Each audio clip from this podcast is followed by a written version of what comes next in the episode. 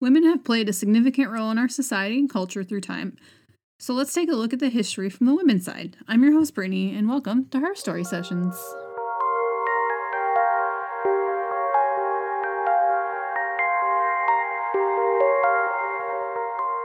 We're going to go back quite a bit in time this week, all the way to ancient Egypt and to some of the women that took the throne there and what their lives were like.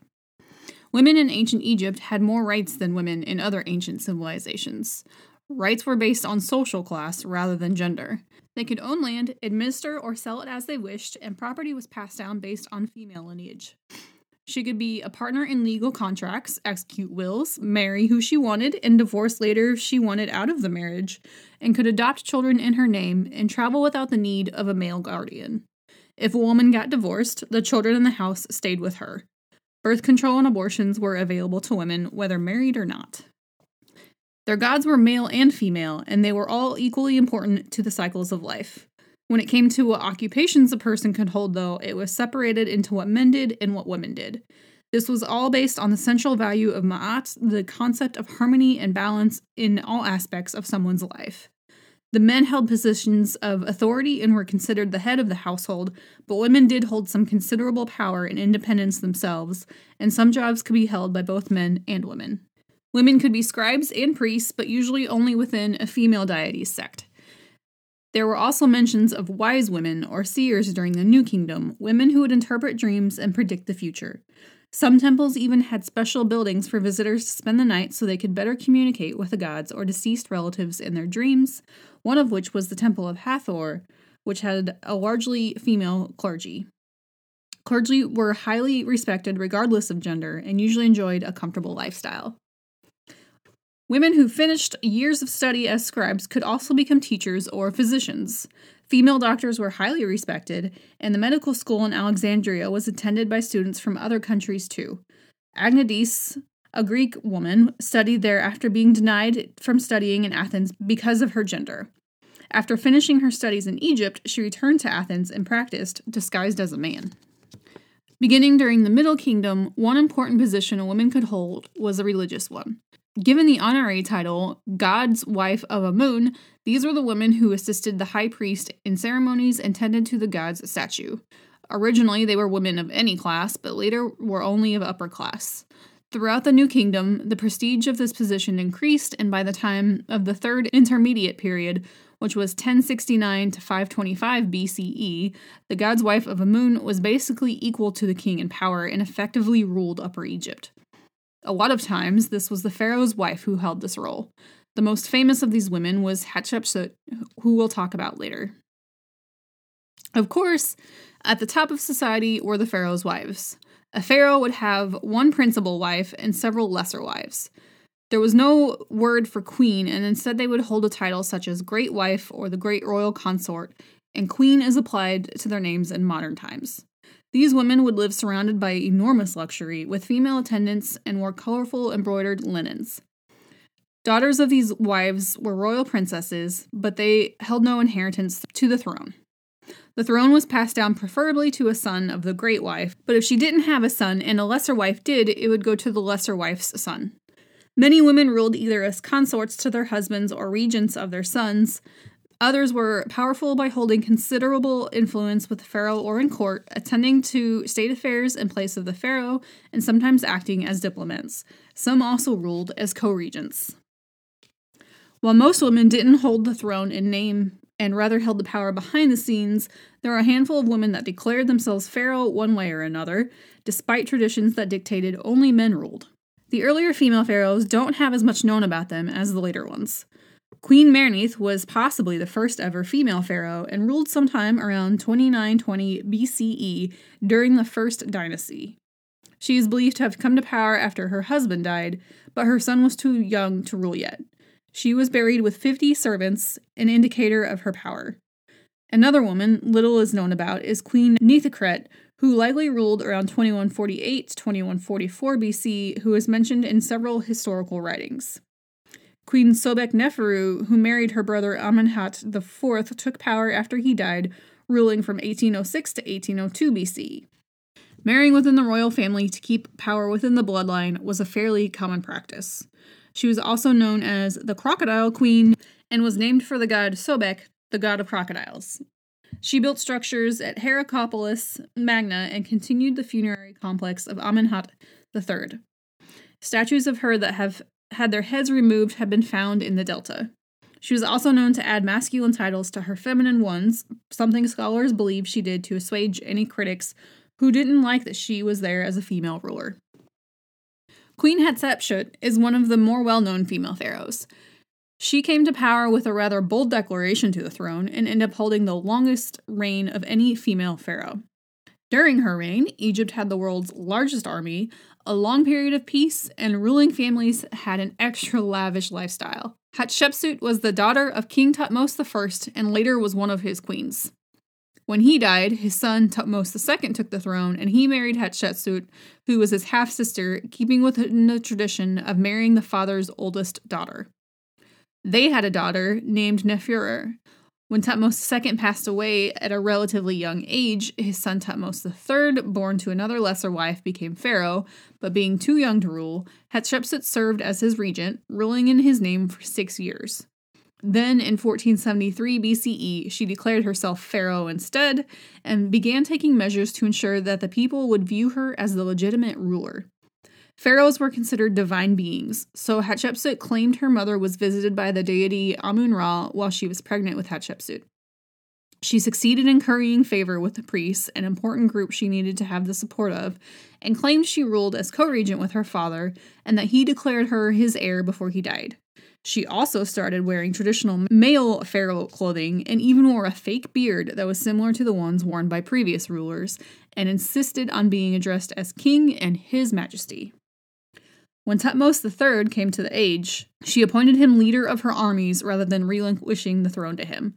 He was an exceptional military leader and has been called the Napoleon of Egypt by Egyptologists studying his battles. Despite pressure from him trying to take back his throne, Hatshepsut ruled for 21 years due to her successes while reigning. Once Thutmose eventually did take over, he began a campaign to erase all images and references to her, although he obviously failed to completely do so since we're talking about her today. Hatshepsut is not only remembered, but is considered one of the most accomplished rulers of Egypt due to her numerous construction projects and the establishment of trade routes.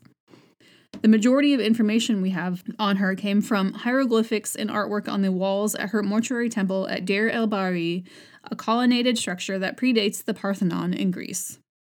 In contrast to the pyramids, her mortuary temple was built in a more secure area meant to deter tomb raiders. Several later pharaohs placed their temples near hers, intending to connect themselves to the grandeur of her buildings. This area became known as the Valley of the Kings. She commissioned several projects in both Upper and Lower Egypt, many of which were thought to be grander and more complex than anything her predecessors have ever done.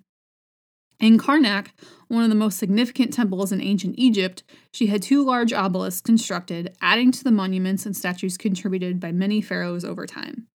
Her Chapelle Rouge, or Red Chapel, most likely originally stood between these two obelisks and depicted her accomplishments in the events of her reign.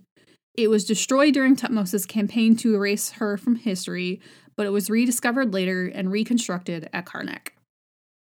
Hatshepsut is also credited for sending a trading mission and reestablishing commercial trade routes with the land of Punt, which had been disrupted years before. Her delegation brought back many different raw materials from there, and plants including myrrh trees, thought to be the first trees in history to be successfully transplanted internationally. There's also evidence that she managed to bring back several precious and rare articles that enhanced the wealth of the Egyptian nation. Her mummy was not positively identified until 2007 in the Egyptian Museum in Cairo. Research determined her to be in her 50s when she died and showed that she suffered from diabetes and bone cancer, the latter possibly caused by a lotion that contained highly carcinogenic hydrocarbon benzopyrene found by the researchers at the University of Bonn in Germany. There are many pieces of statuary associated with her, and the Metropolitan Museum of Art in New York has a significant amount of space attributed to her. Speaking of statues, one of the most famous has to be the bust of Nefertiti, which is in the Berlin Museum. This painted sandstone bust, which depicts her as a beautiful woman, has made her one of the most recognizable queens of ancient Egypt. Her name literally means the beautiful one has come. She was born sometime around 1370 BCE and was the great wife of Amenhotep IV, who later changed his name to Akhenaten. Her lineage is of somewhat a mystery. We know that she was most likely not a royal princess because the title king's daughter was not ever used to refer to her. There were several theories, and one debates whether she was a foreign princess or not, but there's no archaeological evidence to back that claim up. A more popular theory is that she was a member of the Egyptian elite and the daughter of Ai, one of Amenhotep IV's father's advisors, and Ai could possibly have been the brother of Amenhotep's mother, who was also not a royal princess, and rather a member of the elite society. It gets rather confusing, but it breaks down to meaning Nefertiti was possibly Amenhotep's cousin. There's no evidence to support this either, though. Nefertiti had six daughters, but never had a son. Her third daughter, Ankhesenpaaten, would later be Tutankhamun's queen. Within a few years of Amenhotep's reign, he caused some major religious upheaval by abandoning their chief god Amun in favor of another god called Aten and began worshipping only him, beginning a time of monotheism, compared to the worship of the many gods the Egyptians were used to. Aten was established as a remote creator and sustainer of the world, and Akhenaten and Nefertiti were semi-divine couple tied to him. Amenhotep moved the capital from Thebes to Amarna, changed his name to Akhenaten, and Nefertiti added Neferneferuaten to her name, and her full name now meaning Beautiful are the beauties of Aten, a beautiful woman has come. This religious transformation brought along radical artistic changes as well. Early depictions of Nefertiti show her as a stereotypical young woman, but later ones show her as an almost mirror image of Akhenaten. Final depictions of her show a regal but realistic figure. Images show them as a couple devoted to each other, and she is depicted alongside her husband on the walls of temples and tombs far more frequently than any other queen before her, and in positions of power that was unusual, such as leading worship, driving a chariot, and smiting down enemies. There are even images showing them in private settings with all of their children, playing with the girls and kissing them. Some imply the relative age of all six girls in the image. She played an important part in Aten's worship at Amarna, and as the images of her leading the worshipping show. This usually was a role reserved for the pharaoh, and blocks discovered from a destroyed temple at Karnak show many images of her conducting rituals, sometimes assisted by her daughters. It may imply that any worship done at this site was only done by women, and this would have given her some autonomous power there. Abolishing the worship of the older gods took away the power of the older priesthoods, and instead people had to turn to Nefertiti and Akhenaten to help communicate with their god. After 12 years of Akhenaten's reign, Nefertiti disappears from the records. Just like her birth, the last part of her life is a mystery too. She could have become co regent, changing her name to just Nefer and then taking the throne when her husband died and adopting more masculine titles, just like Hatshepsut did. There is evidence of a pharaoh by this name being one of the two to rule briefly between Akhenaten and Tutankhamun, and that this was a female pharaoh because of some of the feminine endings on some of her epithets and the feminine spelling of her prenomen. If this indeed was Nefertiti, she could have been the one that began to reverse the religious practices, as Neferneferuaten had a scribe make divine offerings to Amun, pleading for him to return and dispel the darkness in the kingdom. Where Nefertiti was buried is still unknown, and again, there are many theories. Some believe she may be in the Valley of the Kings, in the city of Luxor, or even may be one of the uh, unidentified mummies sitting in museums. The one certain thing about Nefertiti is that there is plenty of mystery and speculation surrounding her. Cleopatra is arguably the most famous Egyptian queen there is. She was born in 69 BCE to Ptolemy XII, and it's speculated that Cleopatra V Tryphaena, the king's sister, was her mother. Her full name was Cleopatra VII Thea Philopator and means glory of the father. Her two older sisters died young, and she was raised to be a ruler as the firstborn child. The Ptolemy family was of Greek lineage. Unlike her family, Cleopatra took great interest in Egyptian history and religion, and she was the only female member to learn how to speak Egyptian. At 18, she became co regent along with her brother Ptolemy XIII, who was eight years younger than her, and the two were married. They ruled an area that included Egypt, Cyprus, parts of Libya, and various Middle Eastern territories. Records from ancient Egypt show that she was an intelligent and powerful ruler, and that the philosopher Plutarch described her as captivating, persuasive, and a charming leader. She was popular among her people, as shown from a papyrus in 35 BC, which referred to her as Philopatris, or she who loves her country. Long before Cleopatra came along, Egypt had allied with Rome, and Rome oversaw the royal family and their empire. When her father died and Cleopatra and her brother took the throne, the Roman leader Pompey was appointed guardian of the two, and his main duty was to ensure tributes to Rome were paid. One year into their reign, Cleopatra began to ignore the co regency of her brother and had his name removed from all official documents, and new coins were minted with her name and her image. She ruled by herself for three years until court officials plotted to overthrow her in favor of her brother, who they thought would be easier to control. In 48 BCE, her brother and his advisors forced Cleopatra to flee the capital of Alexandria. She obviously wasn't pleased with this and formed an army among the Arabian tribes east of Pelusium. While she fought to regain control of Egypt, the guardian Pompey was fighting against the Romans, and when he sought refuge with Ptolemy III, he was murdered as soon as he arrived in Alexandria.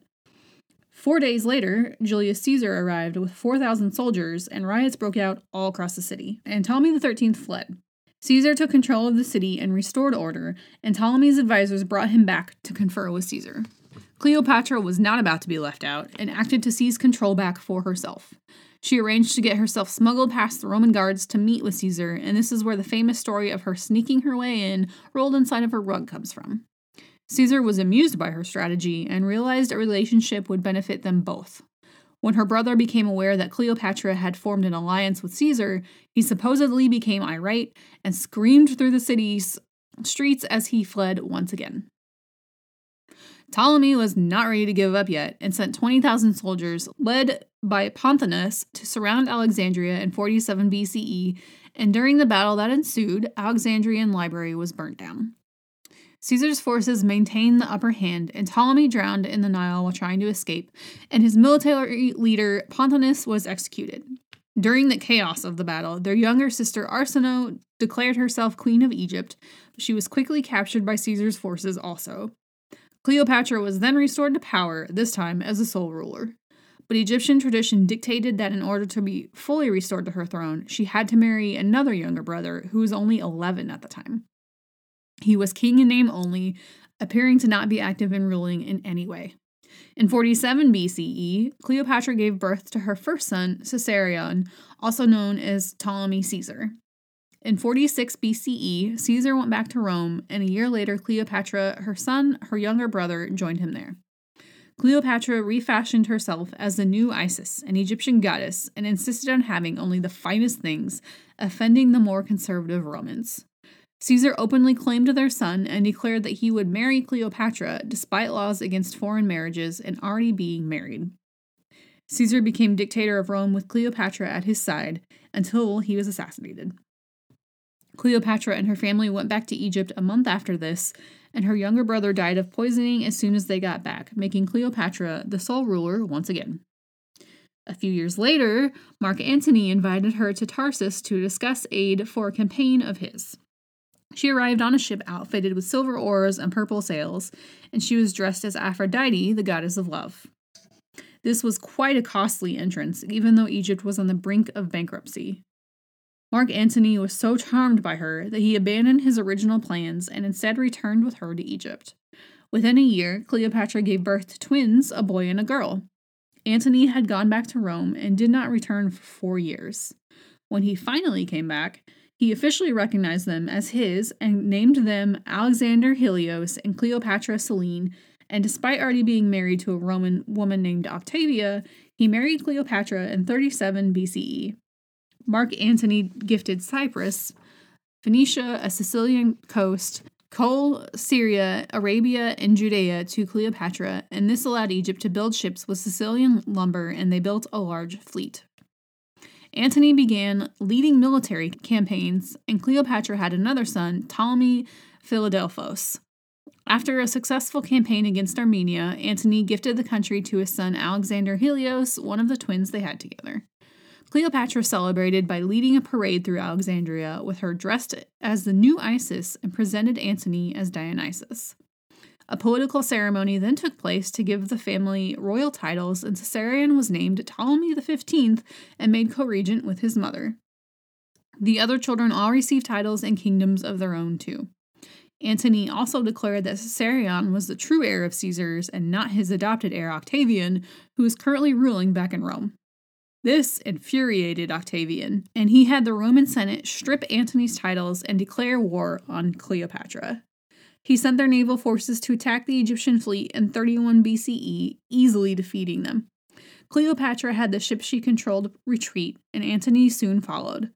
Octavian attacked Alexandria, and falsely hearing that Cleopatra had died, Antony took his own life.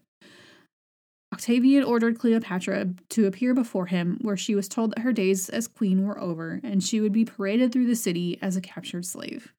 She shut herself in her rooms after this, and at 39 years old, took her own life rather than be a slave.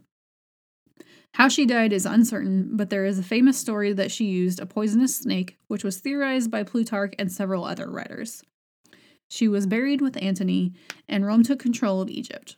Her oldest son was killed before he could claim the throne, but the rest went to Rome and were raised by Octavia, Mark Antony's ex wife. These queens all took power for themselves and made their own impacts on history, one way or another. It took strength and resolve to do what they did. Good or bad, they have not been forgotten. That's all for today, and thank you for attending this Her Story session.